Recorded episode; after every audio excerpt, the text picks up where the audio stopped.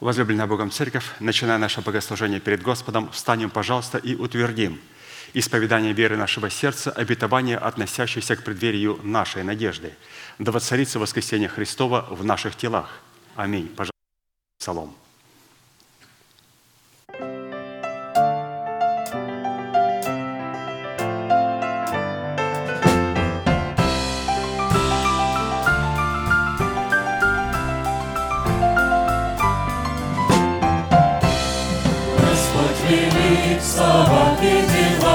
Его милости нет конца. Пусть на земле и на небесах Ему не смолкает хвала.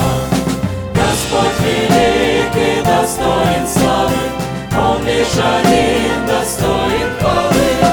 Господь велик и потому, и потому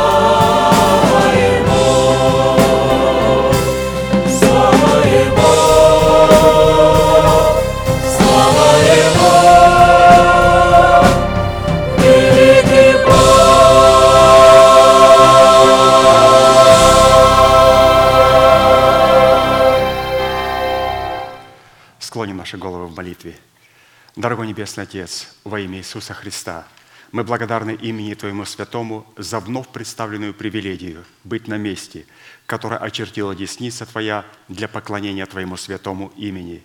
И ныне позволь наследию Твоему во имя крови завета подняться на вершины для нас недосягаемые и сокрушить всякое бремя и запинающий нас грех.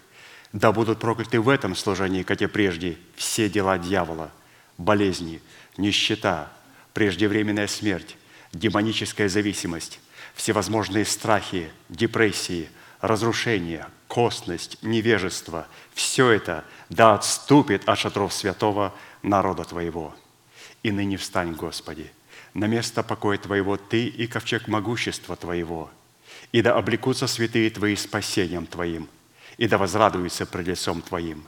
Дай нам больше от Духа Твоего, пропитай нас Духом Святым – Позволь нам найти светлое лицо Твое. Мы благодарим Тебя, что это служение представлено апостолом Аркадием в Твои божественные руки, и мы молим Тебя, продолжай вести его рукой сильную и превознесенную. Великий Бог, Отец и Дух Святой. Аминь. Будьте благословены, пожалуйста, садитесь.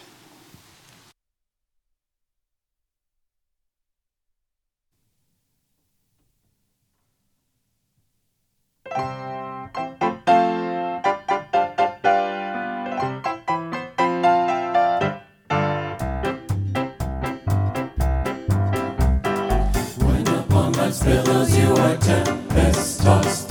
When you are discouraged, thinking all is lost, count your many blessings, name them one by one, and it will surprise you what the Lord has done. So count your blessings, count your blessings, name them one by one, one by one. Count your blessings, see what God has done.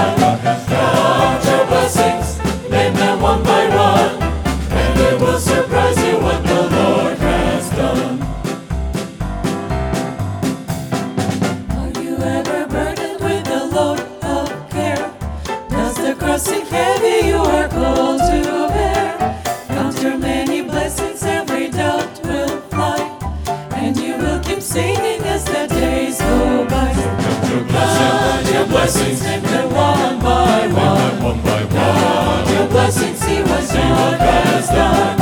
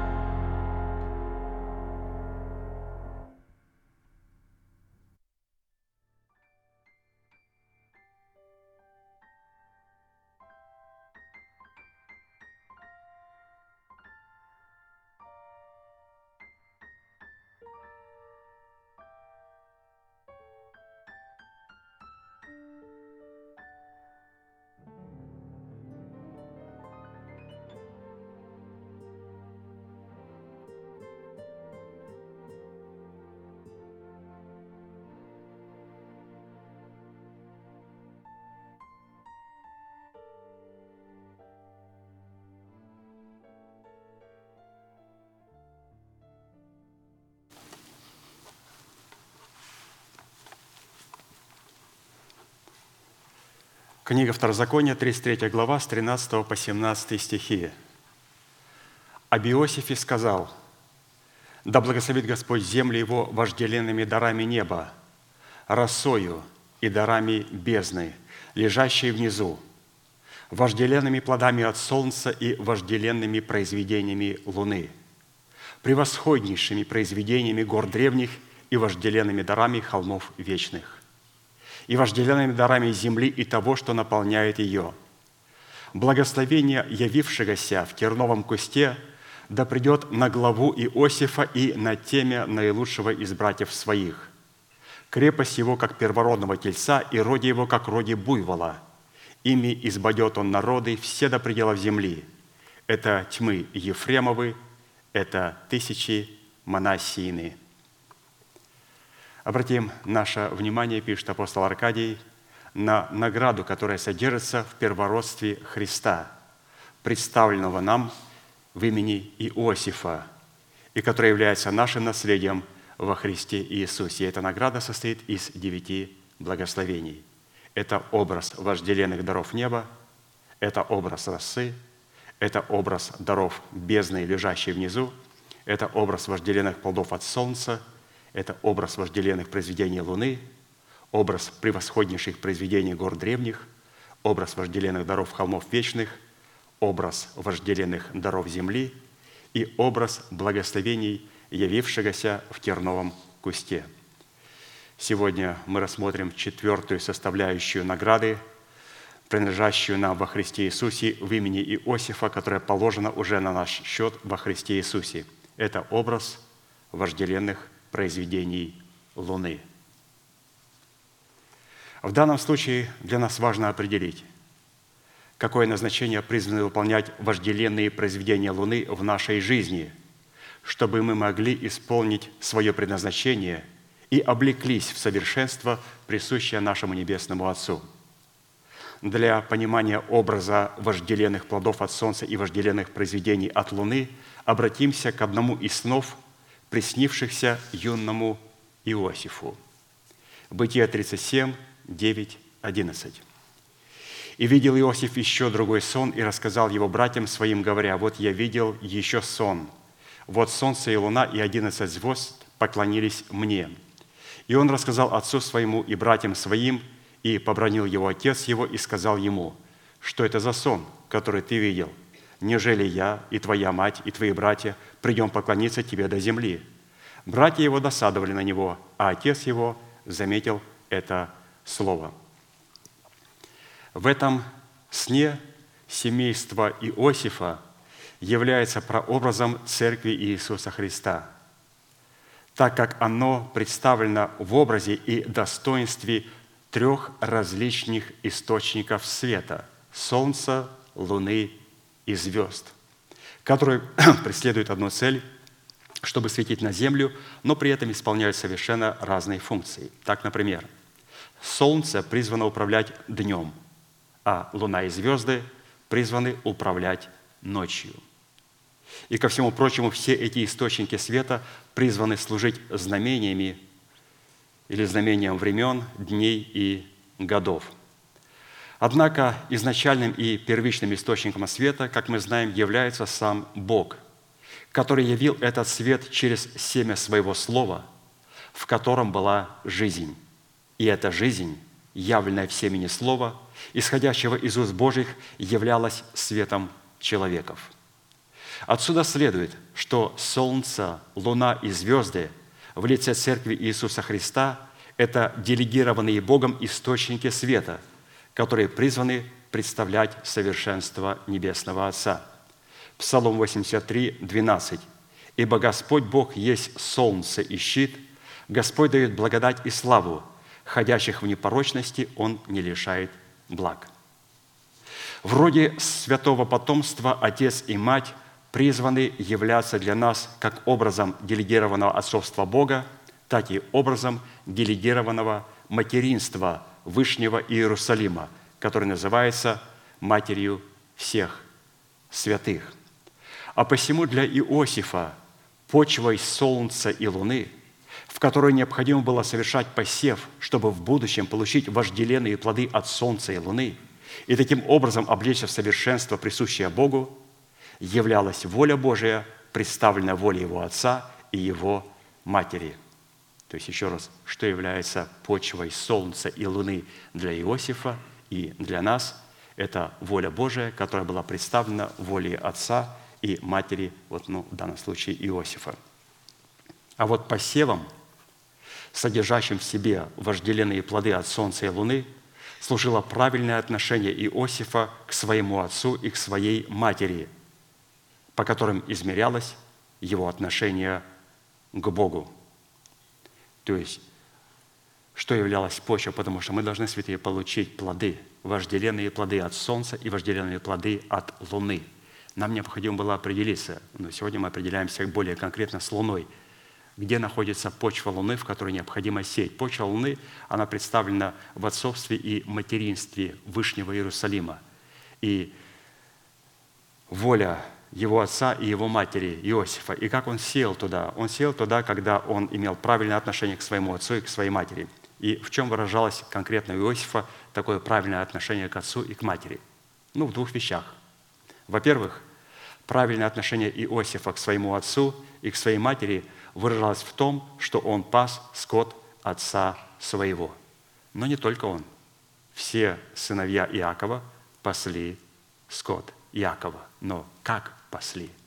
Во-вторых, в почтении своего отца и своей матери, которое выражалось в том, что Иосиф доводил худые слухи до своего отца, которые выражались в том, что сыновья Валлы и Зелфы пасли скот отца своего не в соответствии тех правил, которые установил Иаков. Бытие 37.2. Иосиф 17 лет пас скот вместе с братьями своими – будучи отроком, сыновьями Валлы и сыновьями Зелфы, жен отца своего, и доводил Иосиф худые о них слухи до отца их». То есть необходимо правильно пасти скот своего отца, то есть пасти мышление своего отца, пасти его откровение. То есть вот Иосиф нам показал, что каким образом надо правильно относиться к Солнцу и к Луне. Это определяется через делегированное отцовство и материнство. И здесь мы видим, это материнство выражено непосредственно в Иерусалиме, в Церкви Христовой, а делегированное отцовство выражается в человеке, которого Бог послал к нам. То есть вот эти две субстанции, Отец и Мать, Солнце и Луна, должны быть в Церкви. И наше правильное отношение к ним позволяет теперь в нашем естестве, в вашем и в моем естестве иметь Солнце и Луну, потому что мы не сможем принести вожделенные плоды Луны – до этого мы рассматривали также и солнце, потому что все эти вожделенные плоды – это плод нашего духа. И чтобы принести плод нашего духа, мы должны получить право на обладание внутри себя уже солнцем и луною. Но когда это происходит, только когда мы признаем делегированный статус солнца и луны в Церкви Христовой. В Церкви Христовой. И поэтому при исследовании функции уже нашего Солнца, не того Солнца, которое находится в собрании в лице Церкви Иисуса Христа, Матери, в лице человека, представляющего отцовство Бога, а уже в нас это должно быть солнышко, это луна. Нашего Солнца и Луны мы пришли к выводу, пишет апостол Аркадий, что образ нашего Солнца – это ум Христов, которым мы призваны управлять нашим днем в лице нашего нового человека. Или же это учение Иисуса Христа, ум Христов – это мышление Христа, Его учение, которое управляет нашим новым человеком. Это образ нашего Солнца. А вот образом нашей Луны в нашем естестве является наше обновленное мышление, которым мы призваны управлять нашей ночью, выраженной в лице нашей души. Обновленное мышление – это результат потери своей души в смерти Христа, когда мы возненавидели мир, лежащий во зле. И возненавидеть мир, лежащий во зле, можно в следующих трех составляющих. Во-первых, в лице нашего народа, представляющего нашу национальность и нашу языческую оккультную культуру. Во-вторых, возненавидеть мир, лежащий во зле, можно в лице нашего дома, в предмете его суетной жизни, обуславливающий наш неотразимый рок, переданный нам через греховное семя наших отцов. И также возненавидеть мир, который лежит во зле, можно в лице нашей прежней жизни, содержащей в себе гибельные и расливающие желания, противопоставленные желаниям и воле Божией. И когда у нас есть вот такое солнце и такая луна, когда у нас есть дух, котором записано учение Иисуса Христа, пришедшего во плоти, и душа, которая обновлена духом нашего ума в лице обновленного мышления, то тогда мы можем обладать вожделенными плодами солнца и луны. И теперь вопрос, в чем же заключаются вот эти вожделенные плоды солнца, ну, в данном случае и луны – это быть наделенным правом и полномочием хвалить Бога в функциях света. Вот что такое вожделенные плоды Луны и Солнца. Иметь законное право хвалить Бога в функциях Его делегированного света.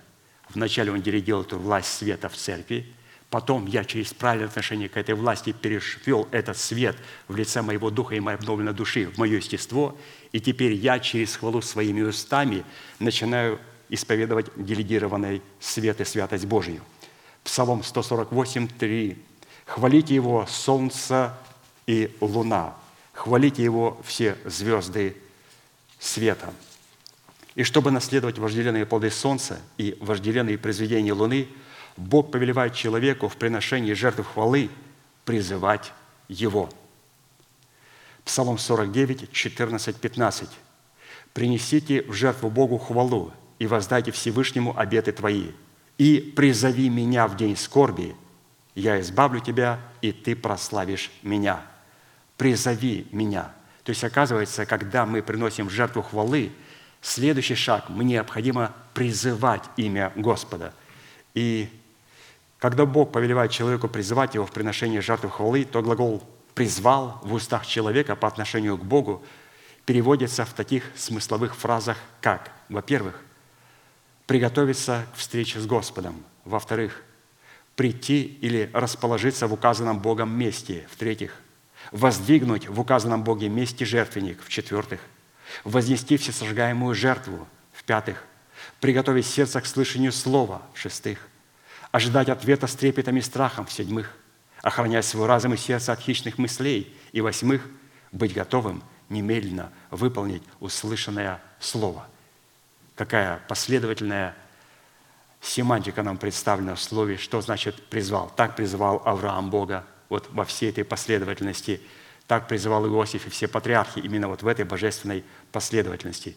Итак, когда у нас есть хвала и мы получили законное право призывать Бога, то основной результат, который будет содержать в себе ряд характеристик и признаков, свидетельствующих о том, что мы в приношении жертвы хвалы действительно призываем Бога, отразится в проявлении и принесении Богу плода святости. Римлянам 6, 22, 23.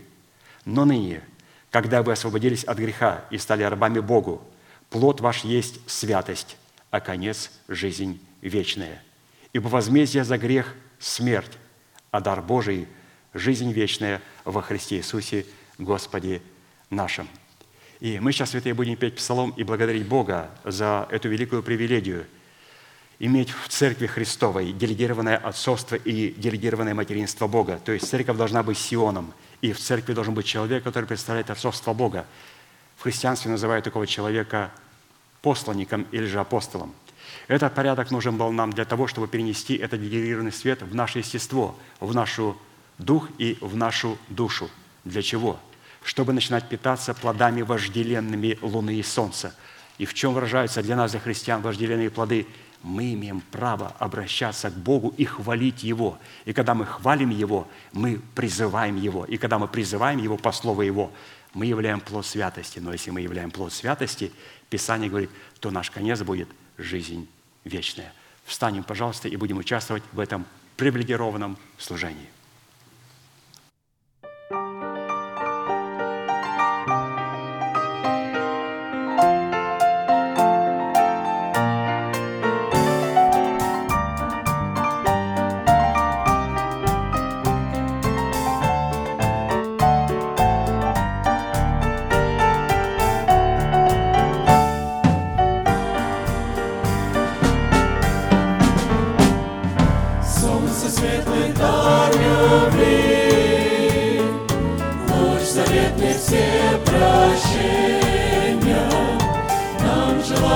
不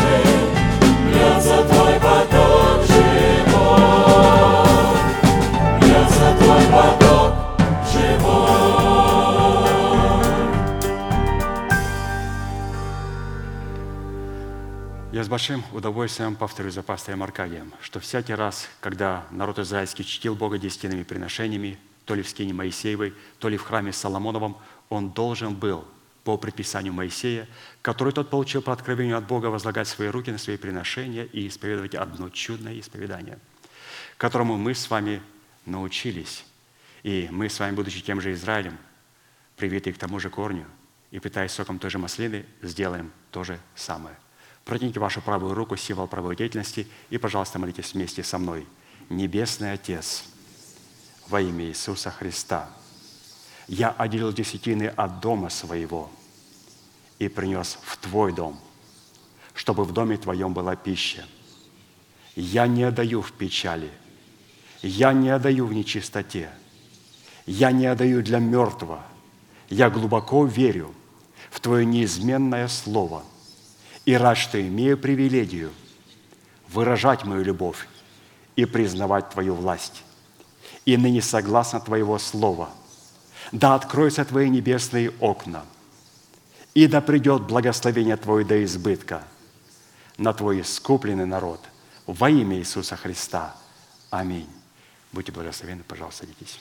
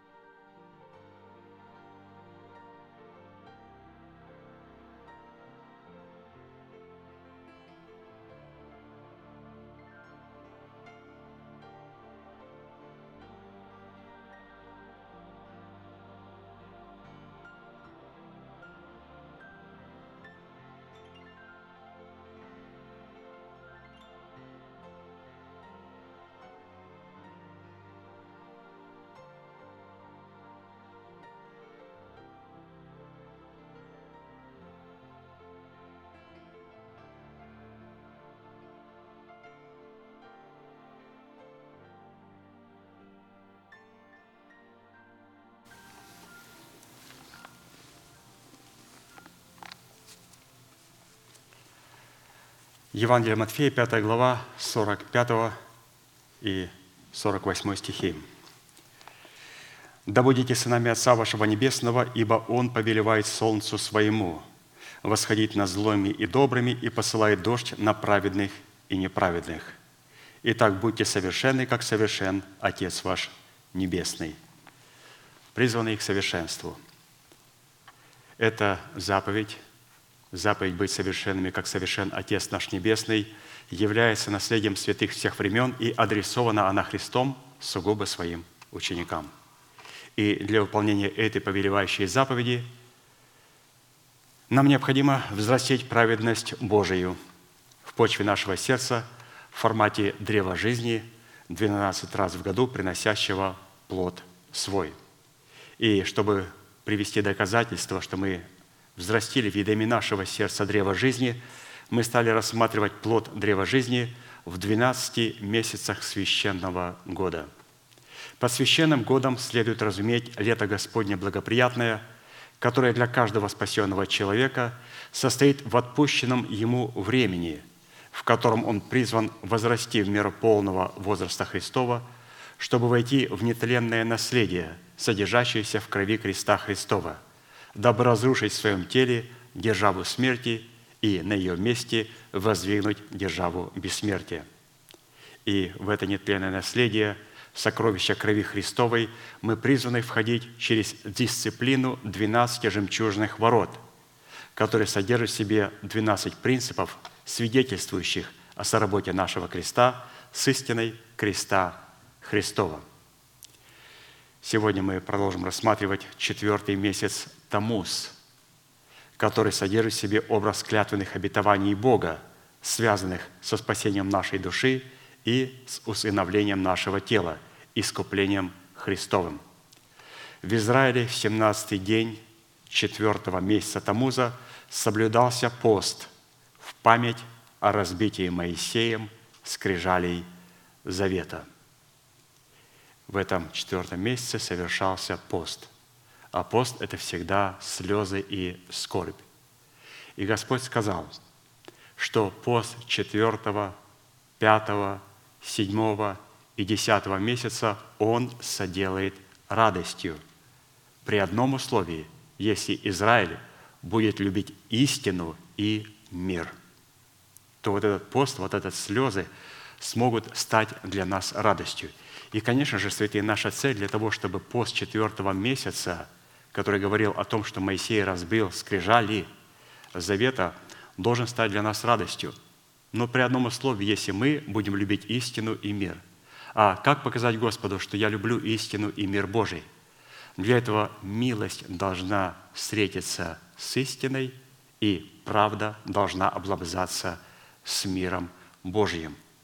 Когда я в своем сердце принял слово истины – и моя добрая почва моего сердца принесла плод правды. Вот тогда я могу показать Господу, что я люблю истину и люблю Его мир, и что я наследник мира и имею право на наследие, которое находится в этом четвертом месяце, и что для кого-то это слезы, для меня это радость. Почему? Потому что я открыл и распечатал это наследие не через оправдание – а через оправдание, которое было утвержденное, и потом, которое проявило себя уже в плоде правды, то есть в плоде Духа или в характере Христовом. Нам достоверно известно, что разбитые скрижали завета – это образ истребления учением Христовым бывшего о нас рукописания, или же учения, которое было против нас. Практически в событии этого поста представлен был результат – от соприкосновения и противоборства между собой двух славных, великих, могущественных и тектонических законов. Это закон Моисея и закон благодати. Закон Моисея, обнаруживающий грех и дающий силу греху, и закон благодати, лишающий силы этого греха и изглаживающий этот грех перед лицом Бога кровью креста Христова. Оба закона сами по себе божественны и взятые вместе – представляет как святую, вечную и неизменную по своей сути природу Бога, так его святые, добрые и неизменные цели. Однако, прежде чем законом, дающим силу греху умереть для закона, чтобы жить для Бога, нам необходимо родиться свыше, то есть родиться от семени слова истины. Как написано, «Восхотев, родил Он нас словом истины, чтобы нам быть некоторым начатком Его созданий». Иакова, 1 глава, 18 стих. «Только родившись от семени слова истины, а не просто родившись в деноминации католиков, православных, баптистов, пятидесятников. То, что я родился в этой деноминации, вырос в ней, это не говорит, что я родился от слова истины. Наше рождение свыше происходит только тогда, когда я рождаюсь. От чего? От слова истины. Поэтому то, что я родился у пятидесятников, еще совершенно не говорит, что я рожденный свыше. То, что я родился в семье католиков, совершенно не говорит – о том, что я рожденный свыше. У Бога рождение свыше – это рождение от Его святой истины, а не то, что родил меня мой отец, батя, пятидесятник, когда меня родил Он, святой Бог, через свою святую истину. Еще раз, только родившись от семени слова истины, мы становимся перед возможностью и необходимостью законом умереть для закона, чтобы жить для Бога через сораспятие со Христом – восхотев, родил нас словом истины, чтобы нам быть некоторым начатком его создания. То есть здесь говорится о рождении свыше, и когда мы рождаемся, то мы становимся перед возможностью, и не только возможностью, которая открывается для нас, а перед необходимостью, законом умереть для закона. То есть уже сораспяться со Христом. Конечно же, следует отличать формат оправдания, который мы получаем в момент рождения от семени слова истины – от формата плода правды, взращенного нами из семени оправдания. Так и существует разница между семенем оправдания, от которого мы рождаемся от Бога, и между плодом, взращенным из этого семени, в котором наше оправдание получает утверждение в плоде правды. То есть вот здесь было достаточно много написано, святые, достаточно много вопросов, которые возникают у нас – и, конечно же, чтобы получить этот ответ, необходимо прослушивать много-много раз то, чему учит наш пастырь, то, чему он проповедует сегодня, чтобы понять, каким образом мы можем вот раскрыть эти полномочия вот этого четвертого месяца, каким образом можно законом умереть для закона. Не каждый человек сможет законом умереть для закона. Для этого необходимо получить юридическое право. Для того, чтобы закон умереть для закона, необходимо, чтобы мы истребили учением Иисуса Христа, пришедшего плоти, учение, которое есть в нашем сердце, которое против нас в формате закона Моисеева. И это учение, если мы истребим, даст нам право только потом, когда мы учением Иисуса Христа истребим учение, которое против нас. Мы получим только тогда законное право использовать закон и умереть законом для закона – когда мы истребляем учением бывшее нас рукописание, то Писание говорит, он взял его Христа от среды и пригвоздил ко Христу. То есть уничтожить учением, учение, которое было против нас, это Христос, распятый за нас. Здесь мы должны знать, кем является Бог, что сделал для нас Бог, кем являемся мы в Иисусе Христе, и что нам необходимо только будет сделать для того, чтобы наследовать все то, что Бог дал нам в Иисусе Христе. То есть у нас должно быть конкретное учение – которое сможет уничтожить другое учение, которое было против нас, или же, скорее всего, уничтожить его в формате врага, потому что закон Моисея, он против преступника. И до тех пор, пока мы находимся в младенчестве, в душевности, этот закон против нас, потому что он обнаруживает своего заклятого врага, ветхого человека, рабы которого и женами которого души наши являются. Поэтому мы должны понять, что мне необходимо сначала принять эту истину – и приняв эту истину, я этой истиной уничтожаю ту истину, которая в формате закона против меня, и делаю ее своим другом. И здесь необходимо, чтобы она была нашим другом, понять, что здесь открывается истина, что Христос сделал на кресте, кем Он для нас является. И когда мы поняли, что сделал для нас Христос и кем Он для нас является, только потом мы приходим к второй фазе. Мы можем законом умереть для закона – и здесь, когда мы умираем, Писание говорит, уже мы сораспинаемся со Христом.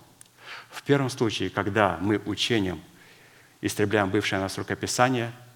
Писание говорит, оно берет Христа от среды и пригвождает его ко Христу. И мы это поняли.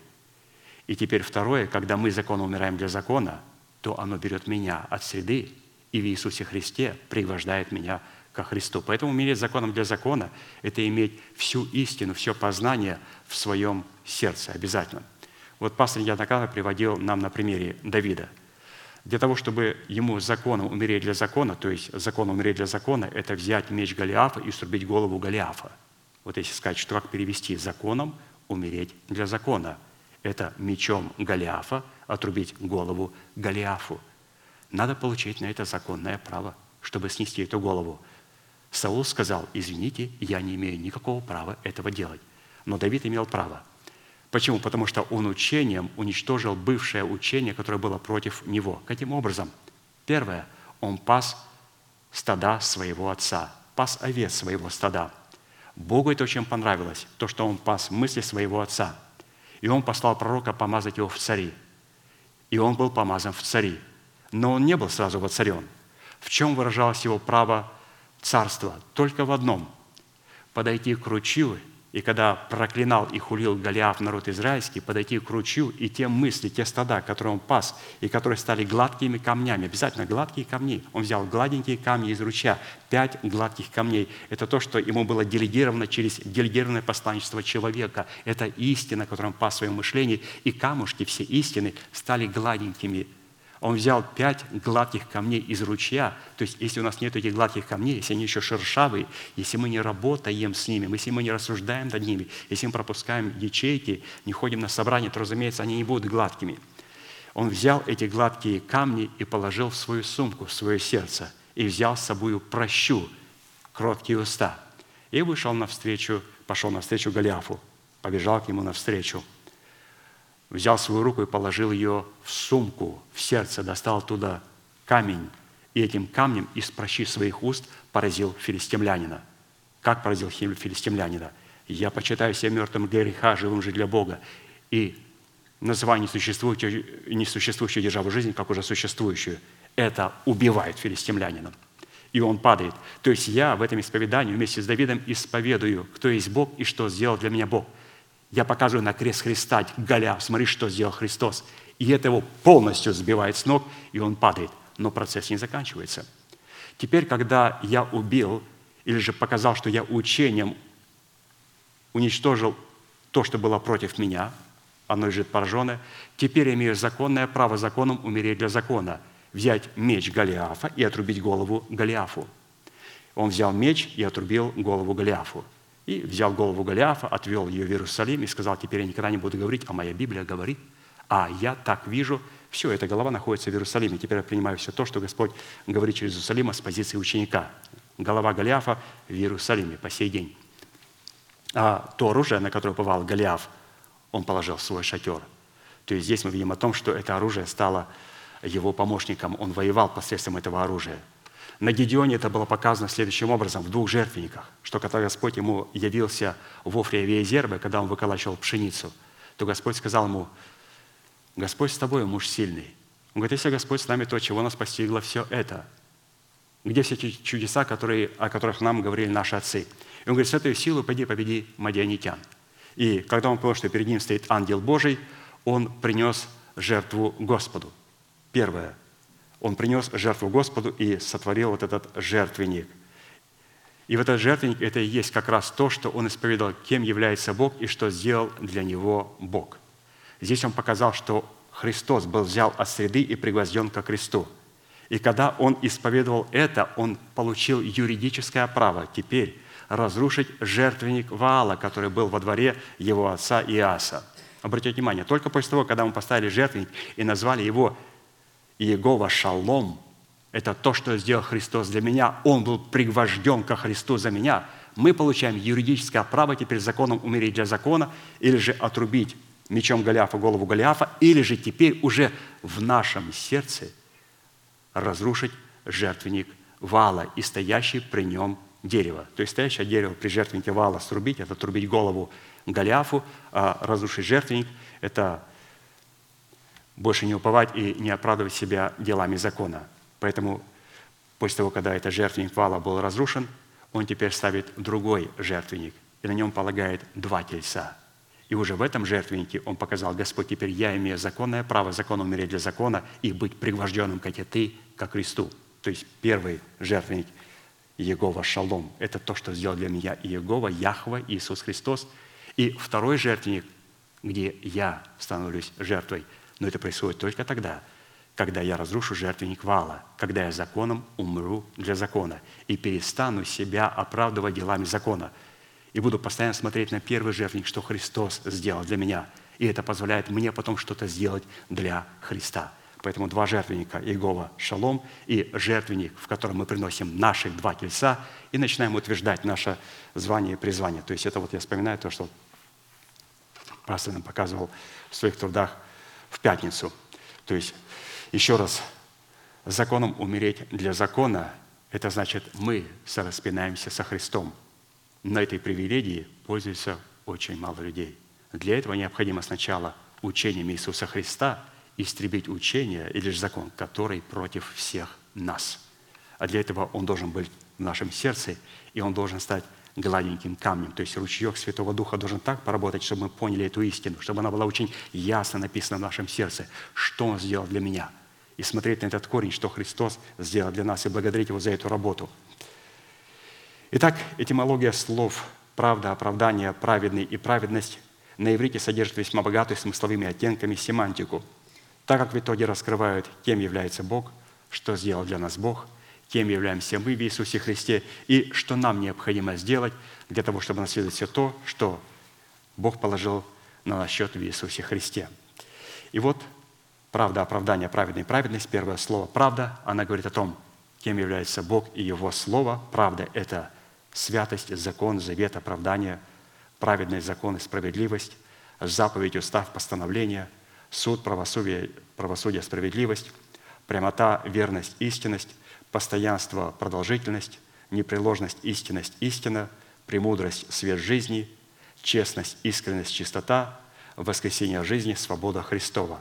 Это кем является Бог и Его Слово. Теперь второе. Что сделал для нас Бог? Он дал нам оправдание.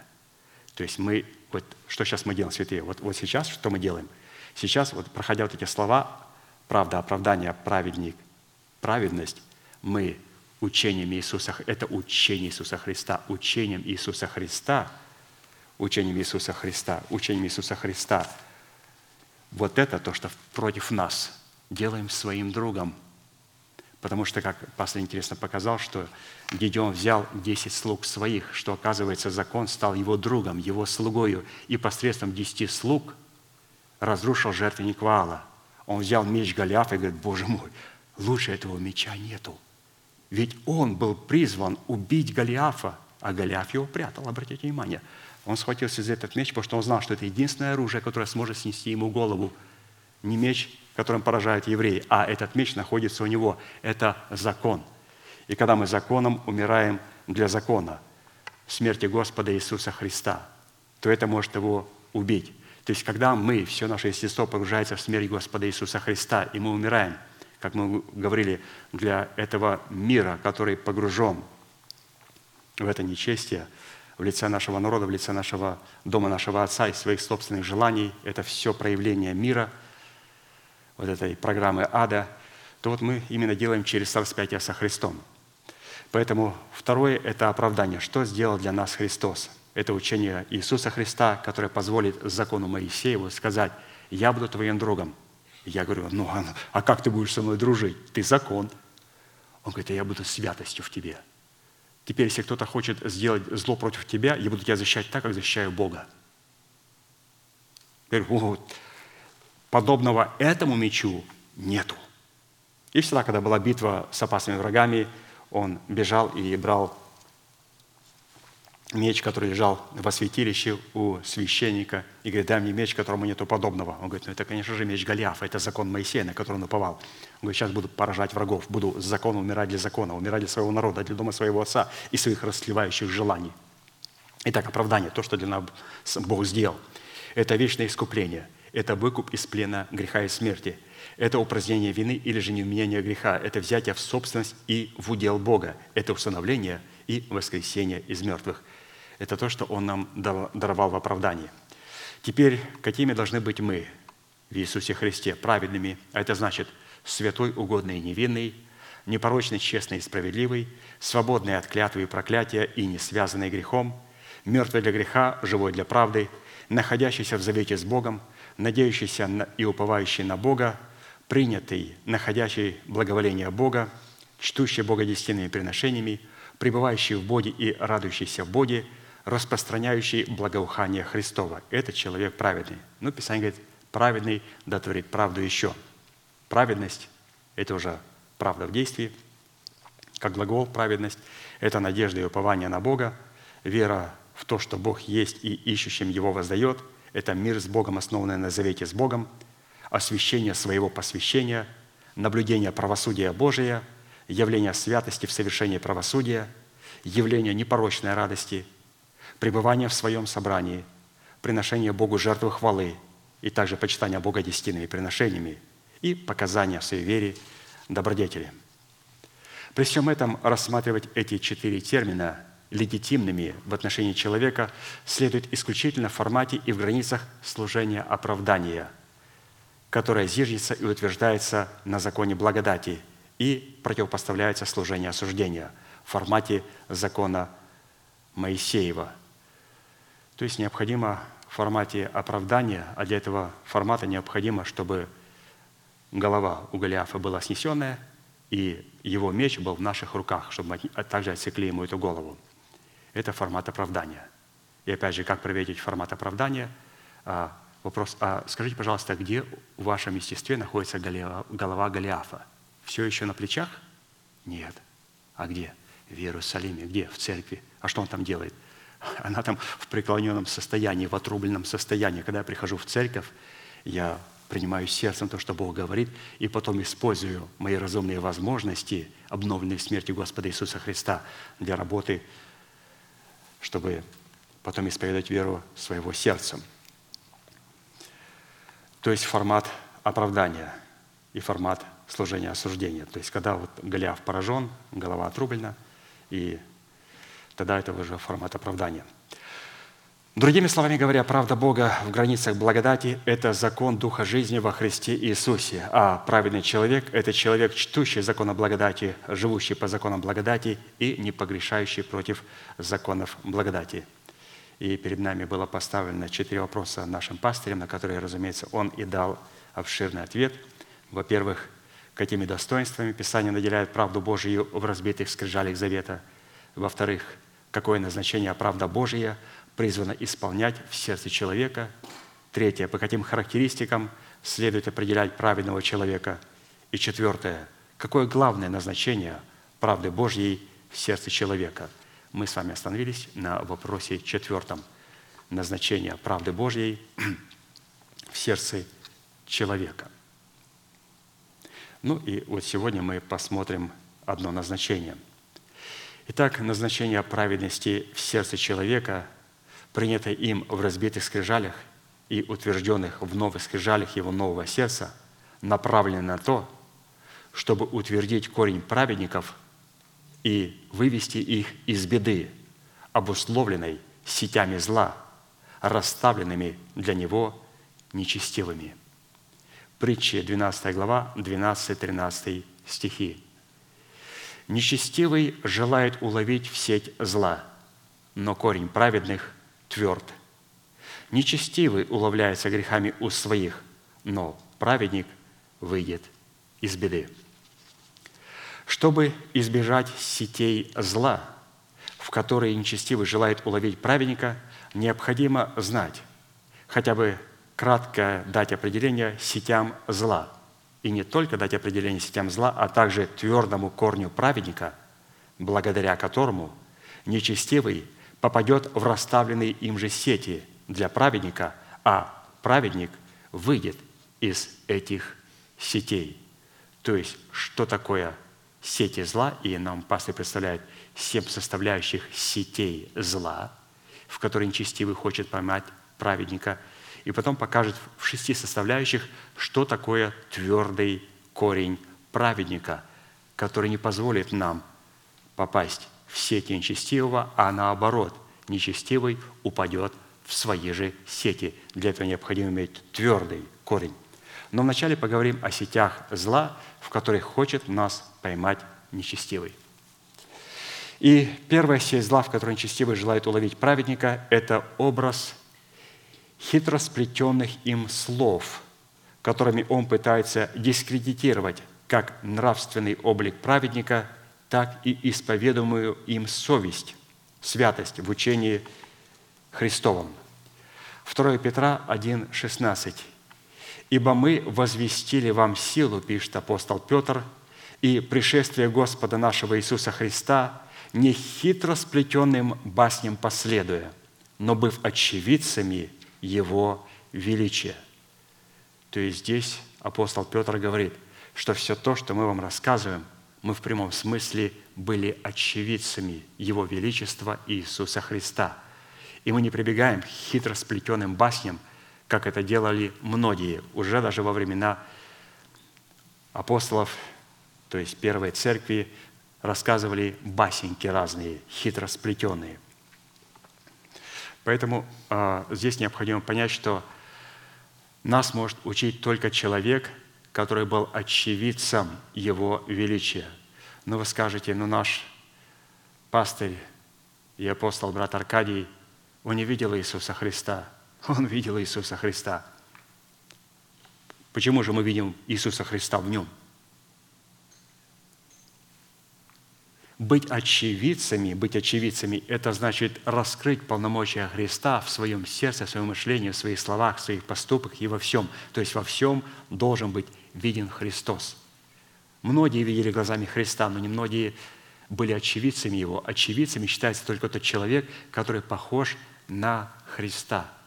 А люди, которые рассказывают басни, это люди, в которых нету Христа – но это лукавые, нечестивые люди, и они через вот эти свои басеньки хитро сплетенные хотят уловить людей. Хитро сплетенные басни. То есть что такое басня? Басня рассказывает того, чего у меня нету. Как однажды один человек обратился к своему лидеру и сказал, помолись за меня. И он наклонился к нему и сказал, я не верю в исцеление. И тот умер.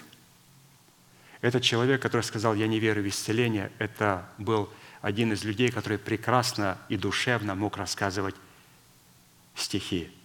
Сестры хлюпали своими носиками, сморкали свои платочки, когда он рассказывал эти стишки. Это беззаконие, которое совершил первое разделение в нашей церкви. Хитрыми баснями он влез в сердца святых. И когда человек, который оставил, будучи другом нашего пастыря, и пошел за этим обманщиком – и когда он умирал, а умирал он после того, когда сказал, подошел к пастырю в присутствии святых и сказал, где твой Бог? Он говорит, тебе придется встретиться с моим Богом, потому что теперь эти слова, которые ты высказал, стали господами. В течение одной там, недели, пару недель он был похоронен. На следующий день ему стало плохо, ему обнаружили рак в мозгах. И он призвал своего пастыря и говорит, помолись за меня. Он наклонился и сказал – я не верю в исцеление. И тот повернулся и заплакал. Вот страшная участь у этих обоих. Страшная. Мы должны слушать того человека, который был очевидцем, очевидцем его величия. А это будет выражаться в моральном облике, в премудрости, а не в хитро сплетенных баснях. Это сети зла – Вторая сеть зла, в которой нечестивые желают уловить праведника, это аннулирование страха Господня толерантным отношением к беззаконию и беззаконникам, возведенное враг любви Божьей. Римлянам 3, 13, 18. «Гортань их открытый гроб, языком своим обманывают, яд аспидов на губах их, уста их полны злословия и горечи, ноги их быстры на пролитие крови, разрушение и пагуба на путях их. Они не знают пути мира. Нет страха Божия перед глазами их. То есть, что такое сети зла? Пастор говорит, это аннулирование страха Господня. В чем оно выражается? В толерантном отношении к беззаконию и к беззаконникам. То есть у нас должно быть компромисс, но у нас не должно быть толерантности. Толерантность – это когда мы узаканиваем беззаконие. Компромисс – это когда мы находим точки соприкосновения в том, что не является грехом. Мы пойдем на компромисс, но мы не должны быть толерантными. Третья сеть зла, в которой нечестивый желает уловить праведника – это не только подмена нетленного богатства тленным, но и возведение богатства тленного в, рак, в ранг духовного достоинства. 1 Тимофея 6, 5, 6. «Пустые споры между людьми поврежденного ума, чуждыми истины, которые думают, будто благочестие служит для прибытка. Удаляйся от таких. Великое приобретение быть благочестивым и довольным – то есть здесь нам говорится о том, что мы не имеем права подменять нетленное богатство тленным, и тем более воздвигать нетленное богатство в проявлении какой-то духовности. Что, а ты не духовный, почему? А у тебя нет такого дома, как у меня. Да нет, в этом нельзя, так даже нельзя говорить. Так даже нельзя говорить никогда. То есть мы не равняем нашу духовность по тленному богатству. То есть необходимо, самое главное подчеркнуть здесь, быть довольным – что такое быть довольным? Мы скажем, ну, довольный, когда я получил то, что я хотел. Вы знаете, я видел людей, которые недовольны, и бедных, и богатых. Бедный говорил, вот мне бы такую машину. А богатый, когда получил эту машину, смотрит на нее и говорит, что-то мне цвет не нравится. А у того челюсть упала вниз. Он мечтал об этой машине, а тому немножко оттенок не понравился. Дело в том, что что такое довольный человек? Довольный человек – это человек, который смотрит на нетленное богатство. И может быть и бедный, и богатый. Поэтому мы должны очень легко смотреть на такие вещи, которые нам не особо нравятся. Просто если я показал, что будет с нашими домами лет через сто, с нашими машинами, мы видим, что случается с нашей пищей через пару часов. Вот примерно такой конечный и окончательный результат будет от того, где мы живем и на чем мы ездим. Приблизительно такой же. Поэтому, святые, давайте помнить, что тут нам апостол Аркадий сказал, что быть довольным – это смотреть на нетленное. Четвертое. Сеть зла, в которой нечестивый желает уловить праведника, это отнесение заповедей десятин к служению Ветхого Завета и замена этой заповеди каким-то непонятным добровольным пожертвованием. Почему? Потому что десятина, как пастор говорит, это всегда добровольное пожертвование. Но добровольное пожертвование не всегда десятина – Малахия 3, 6, 10. «Ибо я Господь, я не изменяюсь». Это вот он скажет примерно тем людям, которые скажут, а мы думали, что это находится за чертой Ветхого Завета, там. И он скажет, «Я Господь, я не изменяюсь». Посему вы, сыны Иакова, не уничтожились.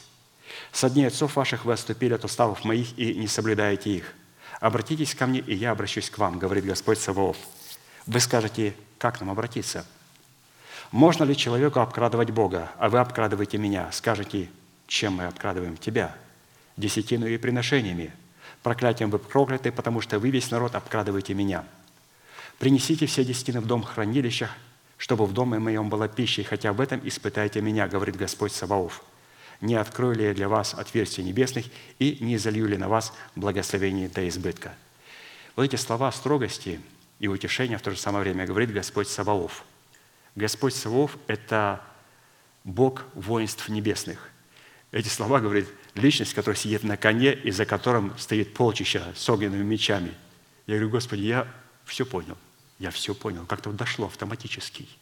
Он говорит, хорошо. Поэтому мы должны понимать, что десятина – это всегда добровольное приношение, а добровольное приношение не всегда является десятиной. Потому что в церквах учат добровольные приношения. И эта корзинка – несколько раз во время служения э, гоняют между рядами. Почему? Потому что им не проповедуют десятинные приношения. Там полностью беспорядок, полностью хаос. Соберем для вот этого, соберем для вот этого, соберем для вот этого. Послушайте, не надо говорить, для чего собирать. Надо принести к ногам апостола, и апостол сам найдет нужен, для чего собирать. Святые, кто даст? Это должен апостол получать откровение, сколько дать на эту миссию, сколько дать вот сюда и этому человеку. Это он должен определять, что вы у нас спрашиваете, что вы гоняете корзинку. Мы должны чтить Бога десятинными приношениями. И не просто давать добровольные. Сколько хочу, куда хочу и как хочу. Как одному говорю, а сколько ты хочешь? Говорит, нисколько. Куда? Никуда. Когда? Никогда. Я говорю, ничего себе. Пятое. Сеть зла, в которой частиво желают уловить праведника, это подмена как цели освящения, так и условий самого освящения при сохранении внешнего вида обольстительного благочестия, в котором отсутствует истинная сила соли благочестия, обуславливающая святость истины. 2 Тимофея 3, 5, 9. «Имеющий вид благочестия, силы же его отрекшиеся». Вот это слово «силы», «соли же его отрекшиеся», не имеющие соли – Иисус говорит, если соль потеряет силу, то к чему она пригодна? Он говорит, ее выбрасывают вонь, вон на попрание людям. Что это происходит? Это когда человек имеет вид благочестия, а силы же его отрекшиеся, соли же не имеющей в себе, то вот он говорит, таких людей будут попирать, как грязь. Писание говорит, таковых удаляйся. К всем принадлежат те, которые вкрадываются в домы и обольщают женщин, утопающих во грехах, водимых различными похотями – всегда учащихся и никогда не могущих дойти до познания истины. Как Иоанни и Амврий противились Моисею, так и сии противятся истине. Люди, развращенные умом, невежды вере, но они немного успеют, ибо их безумие обнаружится перед всеми, как и с теми случилось. То есть а, безумие человека, который имеет только вид благочестия, но силы же его отрекшейся – Писание говорит, вскоре обнаружится, как и у тех. У кого у тех? Это и Аний, и, и Амврий. А как обнаружилось их безумие, их ложь? Вы помните, когда Моисей совершал, вот Иоанний и Амврий – это волхвы, которые противились Моисею. Когда Моисей совершал а, суды Божии, они повторяли точь один в один. Он ударил по воде, она превратилась в кровь. И фараон говорит, о, он вывел жаб из воды, и они вывели жаб из воды. Сказали, ну-ка, жабы, выходите. И жабы полезли. Но когда Моисей ударил по персти земной, и появились мошки, волхвы сказали фараону, это перст Божий, этого никто сделать не может. Он говорит, вы что, из пыли не можете сделать мошек? Он говорит, ты что? Это творчество. Мы можем попросить жаб вылезти из реки, но из пыли – сделать мошек – это перст Божий. Мы ушли, нас нету. И все, после этого казнь за казнью, творческая казнь за казнью. А здесь убивались и убивались, в конце были убиты волхвы египетские. Но когда они были, вот это безумие их обнаружено, только тогда, когда Господь сделал творческое чудо. Писание говорит, неправедный пусть делает неправду – нечестивый пусть еще сквернится. Праведный да творит правду еще, и святой да освящается еще. Вот где разница между человеком, который имеет вид благочестия, и на самом деле праведником. В творческом слове «да творит, да освящается». Нечестивый не выдерживает этой формулировки. Он может только делать, но не творит. Неправедный пусть делает, а праведный – да, творит – Нечестивый пусть сквернится, а святой – да, освящается. Видите, там это слово «да». Слово «да», как пастор нас учил, там Яхве поместил себя, то есть в делах правды. Поэтому человек, имеющий вид благочестия, силы же его отрекшийся или же не имеющий соли в самом себе, это человек, который не может творить правды и который не может освещаться согласно Писанию. Шестое – Сеть зла, в которой нечестивый желает уловить праведника, это подмена порядка Царства Небесного, выраженного в структуре теократии, определяющей атмосферу Царства Божия. И чем они подменяют? Либо структурой демократии, за которой всегда скрывается порядок диктатуры, защищающей либеральные ценности толерантности, либо религиозной диктатурой – в которой отсутствует атмосфера свободы Христовой. То есть вот, пожалуйста, существует две субстанции, которые противостоят порядку Божьему. Это в синагогах сатаны. Во-первых, это демократическая структура, но на самом деле она диктатура, и она защищает, эта диктатура, только либеральные ценности. Вот как у нас, например, а, демократическое общество в Америке – и у них схватилась демократия к тому, чтобы наплевать на всех и попирать всех, а вот это меньшинство беззаконников становиться на их сторону. И говорят, это демократия. Нет, вообще-то, ребята, демократия – это голос большинства. Голос народа, будем так говорить. 99% говорят, что это ненормально, это вообще-то больная голова. И 1% говорит, а мы так хотим жить. Демократия, мы должны послушать хотя бы, ну, если было 51 на 49, мы все равно должны послушать, что говорят 51%. Здесь, когда по 90% говорят, что вообще это какое-то безумие, то, что происходит в школах и то, что происходит в этом мире. Как можно это э, легализировать? И почему обычно перед выборами а, идет такая подтусовка, почему происходят какие-то события? Почему? Потому что если покажут, как думает большинство людей на то, что происходит в нашей стране, будут шокированы. Оказывается, только очень маленький процент людей согласен с тем, с той толерантным мышлением, которое есть. Поэтому моментально, когда приходит человек – который хочет навести порядок в стране, моментально что-то будет происходить. Сейчас опять что-то начнет происходить в нашей стране. Почему? Потому что необходимо, чтобы выборы происходили электронным путем. Почему? Потому что все средства массовой информации за либералами, им нужно, чтобы сказали, что мы посчитали голоса. Какие голоса? Ведь все станции, на которые голосуют, закрыты. А вот электронная почта, вот все, подтусовочку сделали. И говорят, 51 на 49. Если сказать правильно, и вот сделать опрос – то это будет ну, 75 на 25. из этих 25 они говорят, ну, конечно же, это, это неправильно, вот узаконивать такие законы. Там будет очень маленький процент. Поэтому а, демократы – это практически диктатура, которая защищает а, либеральные ценности общества, которое поражено проказой. Либо просто есть религиозная диктатура, это она в основном присутствует а, в харизматических, лжехаризматических служениях – где человек говорит, что Бог меня послал. Но он говорит, как-то что-то этого посланничества в тебе не видно. Я ангела видел. А можно помимо ангела еще в чем-то увидеть? Ну, хотя бы в мудрости Святого Духа, в учении, ну, в моральном облике. Меня ангел поставил. И дело в том, что это хорошо.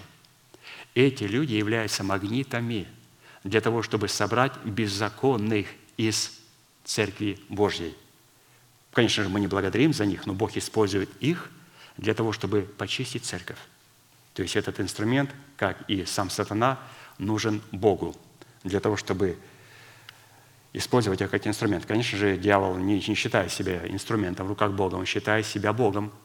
Ну, когда мы имеем дело с Богом, мы должны понимать, что мы все с вами инструменты. То есть мы инструменты, которым творим правду, есть инструменты, которые творят беззаконие. А теперь давайте рассмотрим, в чем состоит твердость корня праведников, благодаря которому праведник выходит из сетей, в которые его желают уловить нечестивые. Дело в том, что природа твердого корня праведника – это также сеть. Но какая сеть?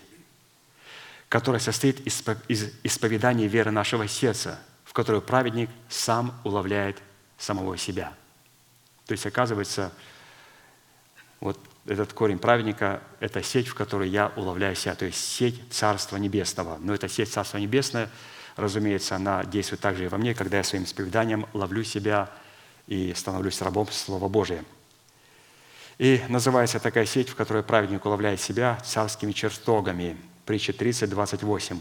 Паук лапками цепляется, но бывает в царских чертогах. То есть он посредством этих сетей попадает в царские чертоги. То есть он цепляется через ту паутинку, которая идет из его рта, и он этой паутинкой попадает в чертоги царские и пребывает в этих чертогах.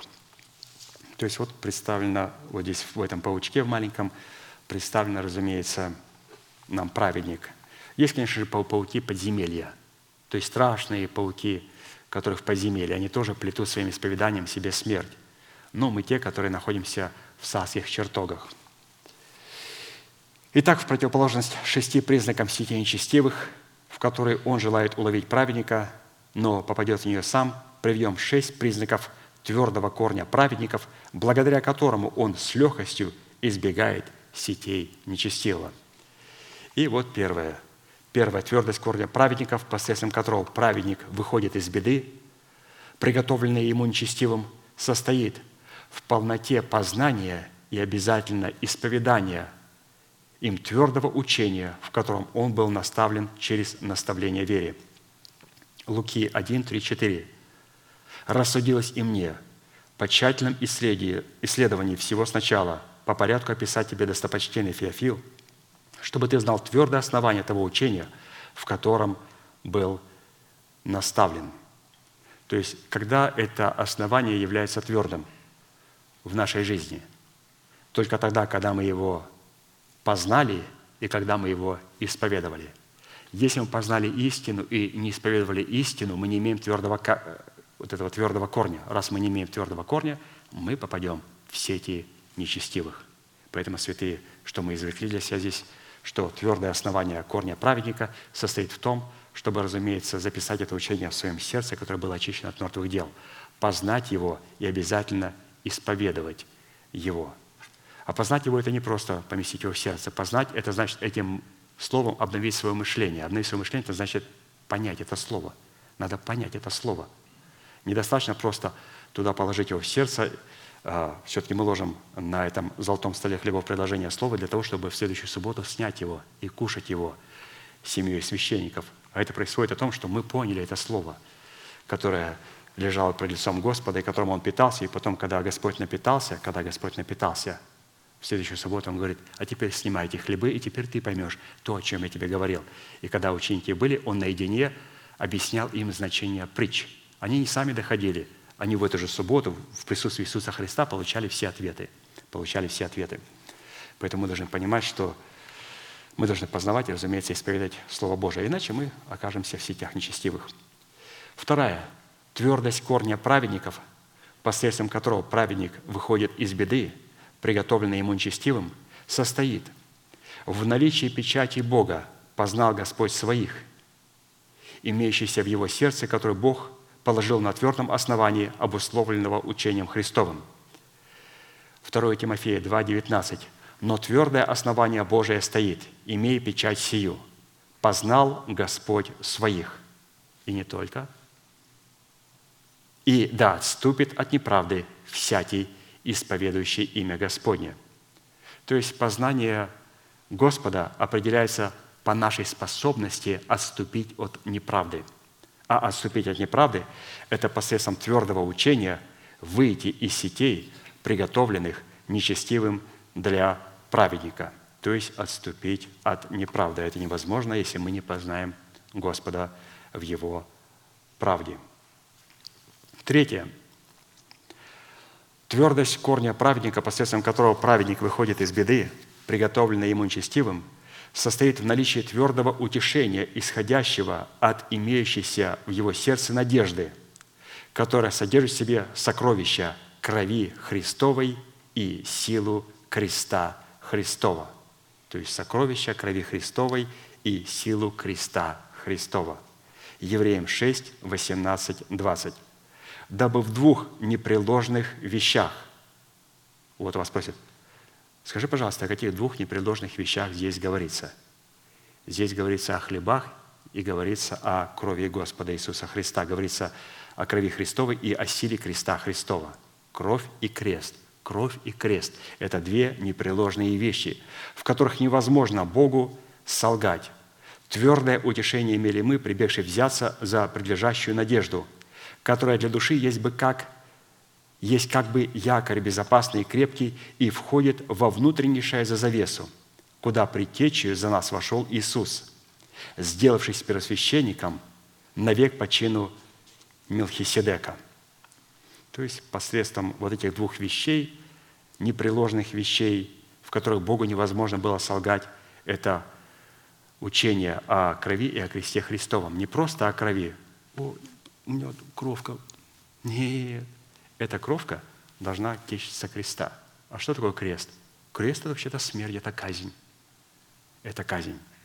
Кровь Христа и сила креста Христова – это две непреложные вещи. И здесь мы должны помнить, что наследие вестней крови креста Христова находится, наследие находится в истине крови креста Христова. А вот ключ к наследию, который находится в крови креста Христова – находится в учении о крещениях, то есть в истине о кресте Христовом. Итак, две непреложные вещи – кровь Иисуса Христа, куда ложится наше наследие, и истина о кресте Христовом – это ключ, посредством которого мы открываем наше наследие. То есть входим и получаем древо жизни, проходя через 12 жемчужных ворот. Истина о крови креста Христова – это наше наследие, а истина о кресте Христовом – это ключ, который открывает наше наследие. Четвертое. Твердость корня праведников, посредством которого праведник выходит из беды, приготовленной ему нечестивым, состоит в наличии дерзновения и упования, пребывающего и сохраняющего в его сердце, которым он хвалится. Евреям 3, 6.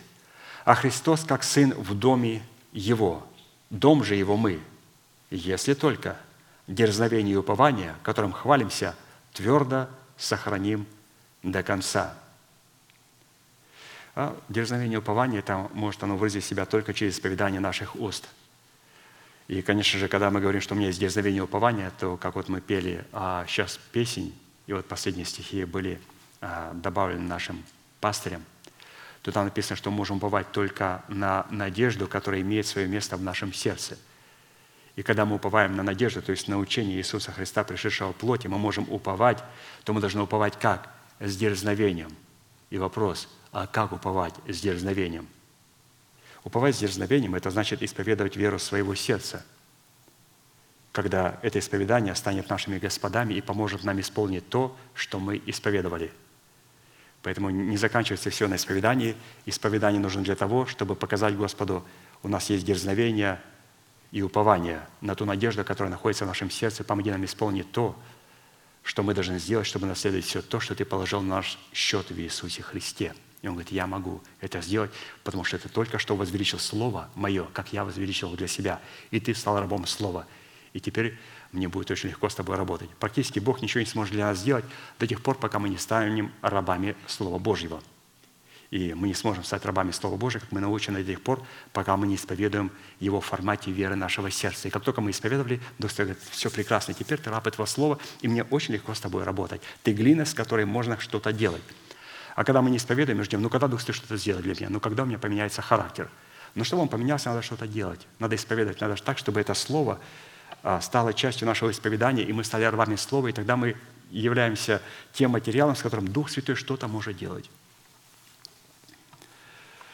Пятое. Твердость корня праведников, посредством которого праведник выходит из беды, приготовленной ему нечестивым, состоит – в постоянном освящении своего посвящения, в котором праведник постоянно приносит плод святости.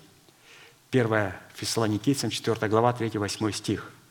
«Ибо воля Божия есть освящение ваше, чтобы вы воздерживались от блуда, чтобы каждый из вас умел соблюдать свой сосуд в святости и чести, а не в страсти похотения, как и язычники, не знающие Бога, чтобы вы ни в чем не поступали с братом своим противозаконно и корыстолюбиво, потому что Господь мститель за все это, как и прежде мы говорили вам и свидетельствовали. Ибо призвал нас Бог не к нечистоте, но к святости. Итак, непокорно не покорен человеку, но Богу, который дал нам Духа своего святаго. То есть здесь нам представлено о том, что необходимо освящение. И освящение, как мы с вами научены, оно состоит из двух вещей – во-первых, освящение. Мы отделяемся от греха и посвящаем себя Богу. И второе, освящение позволяет нам сохранить наше посвящение. То есть желательно, чтобы к, к моменту прихода Иисуса Христа, чтобы вот именно у нас вот это второе освящение, не освящение первичное, которое отделяет нас от греха, от нечестия, как здесь написано, написал апостол, освящение ваше, чтобы вы воздерживались от блуда, от всякой нечистоты, а вот именно, чтобы мы отделились уже от всех вот этих вот грешных вещей и посвятили себя Богу, и перешли во вторую фазу освящения. Это только сохранить свое посвящение. Только сохранить свое посвящение. Ну, а, никто не исключал и вот эта форма освящения, когда мы согрешаем. Я согрешаю, мы согрешаем, и, разумеется, мне нужна и та форма освящения, и другая форма освящения. Но дело в том, что мы не грешим. Мы вот скоро будем молиться, и мы должны понимать, что мы не грешим. Потому что когда мы говорим грешим, то это говорит о том, что а, ветхий человек в нашем естестве является нашим господином. Еще не отрублена его голова.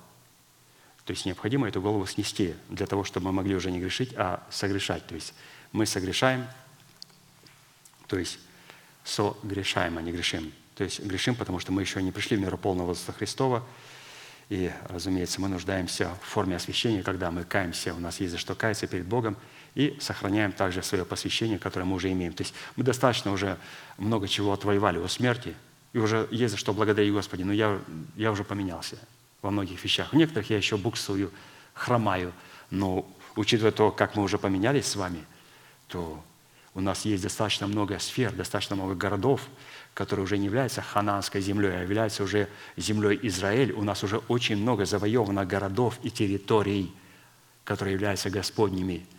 И все необходимо нам делать это через освящение, сохранять посвящение. А есть некоторые территории, города, где необходимо продолжать воевать. Это нормально. Это нормально. Пока часики тикают у нас на, на ручке, это все еще нормально. Можно продолжать работать в этом вопросе. И шестое. Твердость корня праведников, посредством которого праведник выходит из беды, приготовленной ему нечестивым, состоит в любви к правде и к ненависти к беззаконию – Евреям 1, 9. «Ты возлюбил правду и возненавидел беззаконие, посему помазал тебя Божий Бог твой елеем радости более соучастников твоих». Таким образом, назначение праведности в сердце человека призвано устроять сердце человека не только в твердыню Господню, в которую не может проникнуть зло, но и в оружие воинствования, которым можно разрушать все твердыни врага. Эту проповедь вы можете более обширно послушать у пастыря. Это был июнь, 4 июня, 17 год, воскресенье. Вы подчеркнете очень много полезного, потому что я говорю немножко ну, в таком сокращенном формате, чтобы вложиться мне в то время, которое у нас есть. Поэтому, святые, мы сейчас будем молиться, и я призываю на это место каждого святого, каждого праведного человека, который хочет осветиться. И как мы сказали, что у нас есть достаточно много сфер, которые нам необходимо просто сохранить. Но есть еще сферы, есть города, есть целые территории, на которых еще пребывают а, наши враги. И мы должны понимать, что мы должны этих врагов всех сфокусировать на землю или же место Израиль. Израиль – это последняя битва между нами и нашими врагами. И, разумеется, они туда соберутся только тогда, когда мы сможем показать в своей жизни – что у нас есть Христос, у нас есть этот Гедеон, у нас есть человек, который принял учение Иисуса Христа, пришедшего в плоти, и этим учением упразднил учение, которое было против нас, и сделал его своим другом и своим мечом. И теперь этот человек получил законное право с законом умереть для закона. То есть теперь самому сораспяться со Христом. То есть есть часть, где Христос распят за нас. И есть часть, где мы сораспинаемся со Христом для того, чтобы получить право на Его наследие. Мы будем ждать вас у алтаря.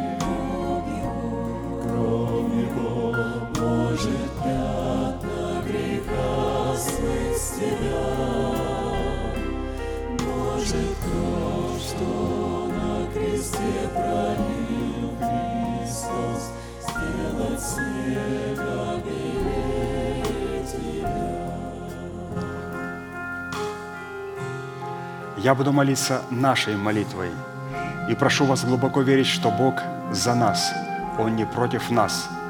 Он возлюбил нас вечной любовью. Он даровал нам дело своего искупления.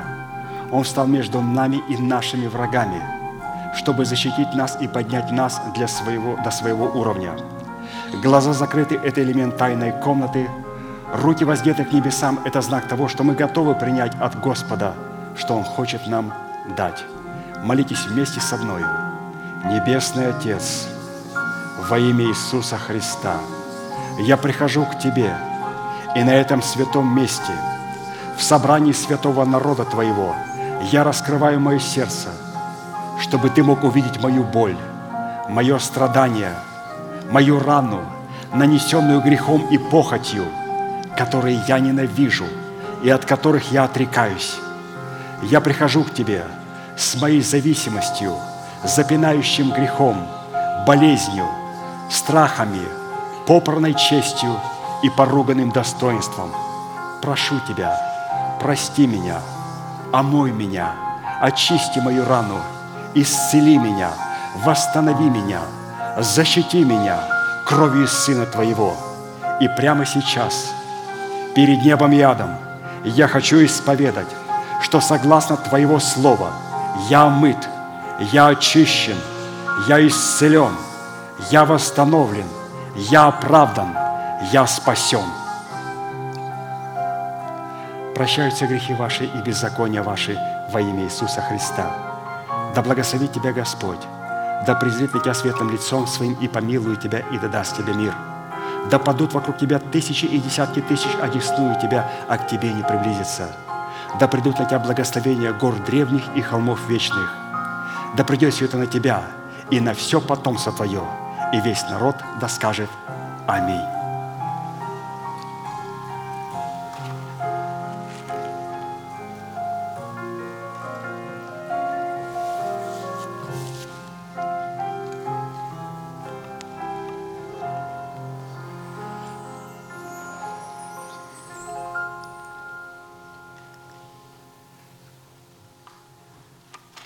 Это у нас есть достаточно зерна, которое необходимо нам толочь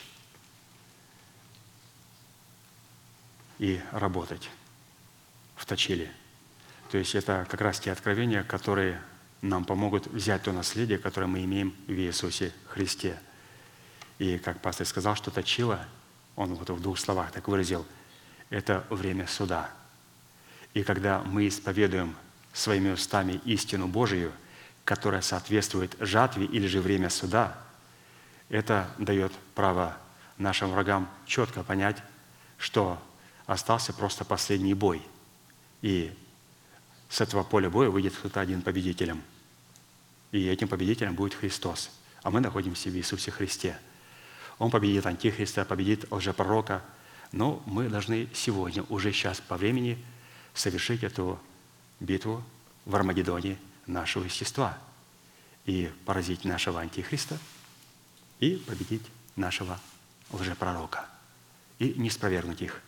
А потом мы будем получать власть от Иисуса Христа, связанного дракона в лице ветхого человека, с шумом не спровергнуть из нашего естества и вот в прославленном виде встретить Господа Иисуса Христа. То есть все те события, которые написаны в книге Откровения – они уже сегодня приходят в кульминацию не просто в исторических. Сейчас только начинаются разворачиваться эти события. О чем это говорит? Эти события уже сворачиваются в Церкви Божьей, в сердцах святых. Они приходят к кульминации. А в мире в этом все только разворачивается. Это эхо, что происходит в нашем естестве. Закончим нашей неизменной манифестацией – могущим уже соблюсти нас от падения и поставить перед славою Своей непорочными в радости, единому, премудрому Богу, Спасителю нашему, через Иисуса Христа, Господа нашего, слава и величие, сила и власть, прежде всех веков, ныне и во все веки. Аминь. Служение наше закончено.